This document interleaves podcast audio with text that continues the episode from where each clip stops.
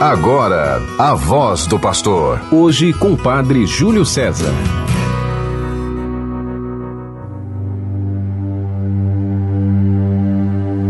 O povo que andava nas trevas viu uma grande luz. Para os que habitavam nas sombras da morte, uma luz resplandeceu. Capítulo 9 da profecia de Isaías. Queridos irmãos, queridas irmãs, ouvintes, amigos do programa A Voz do Pastor, transmitido pela rádio de nossa arquidiocese, a 91.9 FM, a Sintonia do Bem, e todas as rádios que retransmitem este programa. A partir de hoje até o dia 5 de fevereiro, eu, Padre Júlio, pároco da paróquia de Nossa Senhora da Candelária, estarei junto com vocês vivendo esta espiritualidade. O nosso arcebispo, Dom Jaime, gentilmente me confiou esta missão. Ele encontra-se em dias merecidos de descanso, depois de um ano intenso de atividades, de celebrações, de decisões. O nosso bispo agora descansa para que possa retomar no próximo mês de fevereiro, com muito vigor, pastoreio deste povo santo de Deus aqui na Arquidiocese de Natal, que o próprio Cristo lhe confiou que neste período, além de caminharmos juntos, nos lembremos também de rezar pelo nosso arcebispo. Ouçamos o Evangelho de hoje. Ele é retirado do capítulo 6 do aquele escrito por São Marcos, versículos 45 a 52. O Senhor esteja convosco, Ele está no meio de nós. Proclamação do Evangelho de Jesus Cristo segundo Marcos. Glória a vós, Senhor. Depois de saciar os cinco mil homens, Jesus obrigou os discípulos a entrarem na barca e irem na frente para Betsaida, na outra margem, enquanto ele despedia a multidão.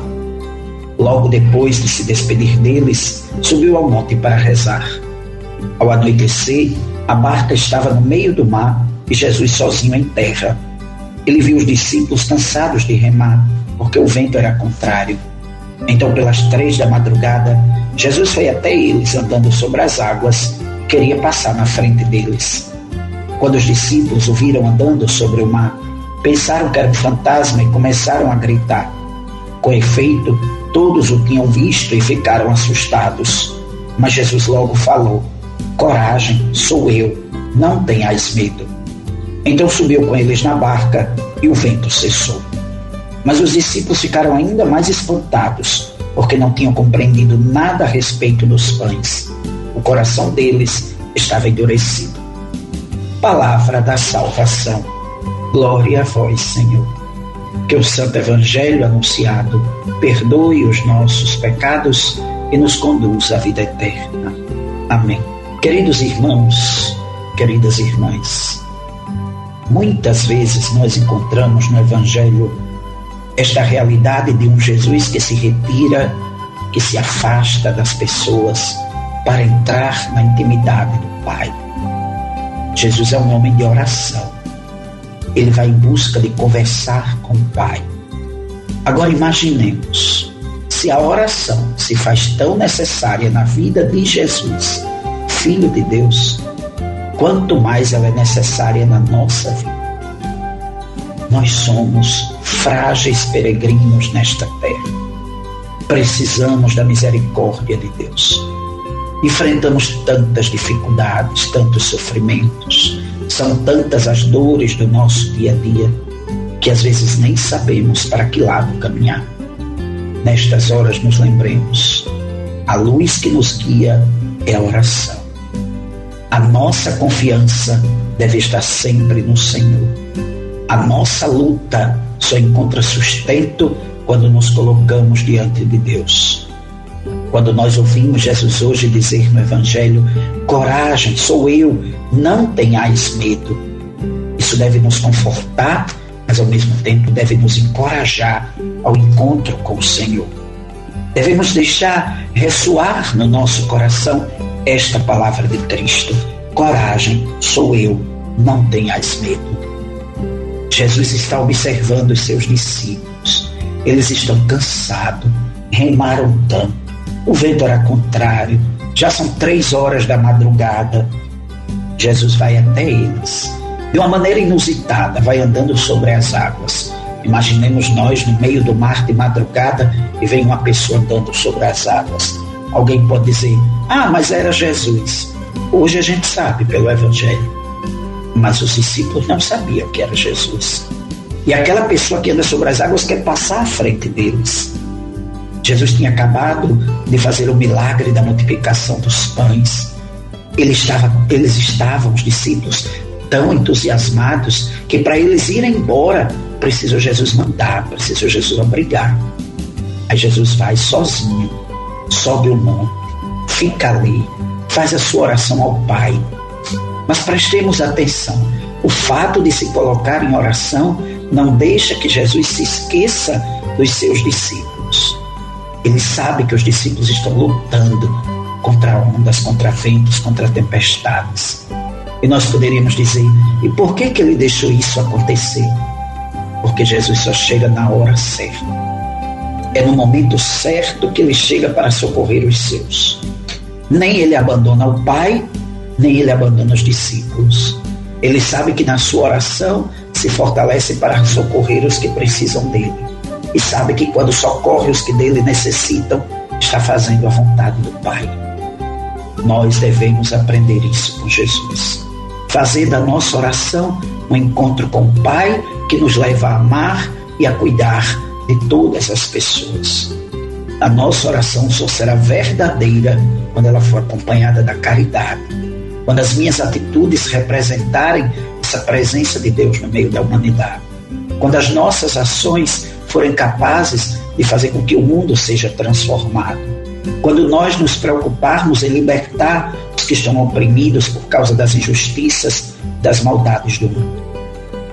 São tantas as coisas que hoje prendem, escravizam as pessoas. A soberba, a ganância, o desejo de ocupar o primeiro lugar.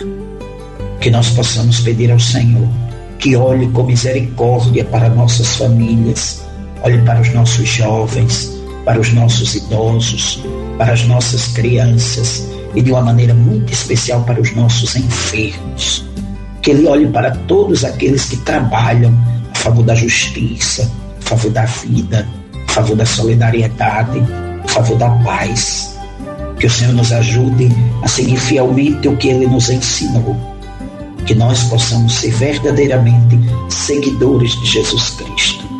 Louvá-lo pela fé que temos nele, mas acreditarmos na sua bondade, na sua misericórdia e vivermos isso a cada dia. Queridos irmãos, queridas irmãs, ainda estamos no tempo do Natal, ainda estamos vivendo este período até o batismo do Senhor. Que o menino Deus nos ilumine, nos abençoe, nos fortaleça que Ele nos leve sempre a descobrir na simplicidade da manjedoura de Belém que somos chamados a apresentar esse Deus, um Deus que é simples, um Deus que é bom, um Deus que nunca se cansa de fazer o bem para cada um de nós. Que a nossa piedade, nossa devoção ao menino Jesus seja também construtora da paz. Que nós apresentemos a Deus os nossos dons de cada dia, os talentos que temos, os cuidados que somos chamados a ter, especialmente neste período tão difícil da saúde, as gripes, as epidemias, as pandemias, as outras enfermidades. Que os laços que nos unem, e muitas vezes parecem estar quebrados, porque estamos nos isolando por causa da enfermidade que está aí diante de nós, que estes laços se renovem à luz do Natal esse Natal que não pode passar quando terminar o batismo, quando nós fecharmos as nossas árvores, quando nós desmontarmos os nossos presépios, mas que ele continue nos sustentando todos os dias com graças, com dons do amor de Deus. Que os bens transitórios nos façam bem porque são úteis para nós, mas que nós busquemos muito confiantemente os bens eternos. Queremos também neste dia saudar com muita alegria os nossos irmãos que hoje celebram o seu aniversário natalício. Padre John Erickson, pároco de, de, Nossa Senhora da Esperança e Santo Inácio de Loyola, na Cidade da Esperança, e o Padre Robson Paulo, reitor da Igreja do Rosário, no centro da cidade. Que Deus os abençoe, que Nossa Senhora os proteja cada dia mais, fortaleça, ajude na caminhada de cada dia. Sejam cada vez mais felizes no ministério que assumiram. Deus abençoe cada vez mais esse ministério. Que tenhamos todos uma feliz quarta-feira, em nome do Pai, e do Filho, e do Espírito Santo. Amém. Você ouviu a voz do pastor. Hoje com o Padre Júlio César.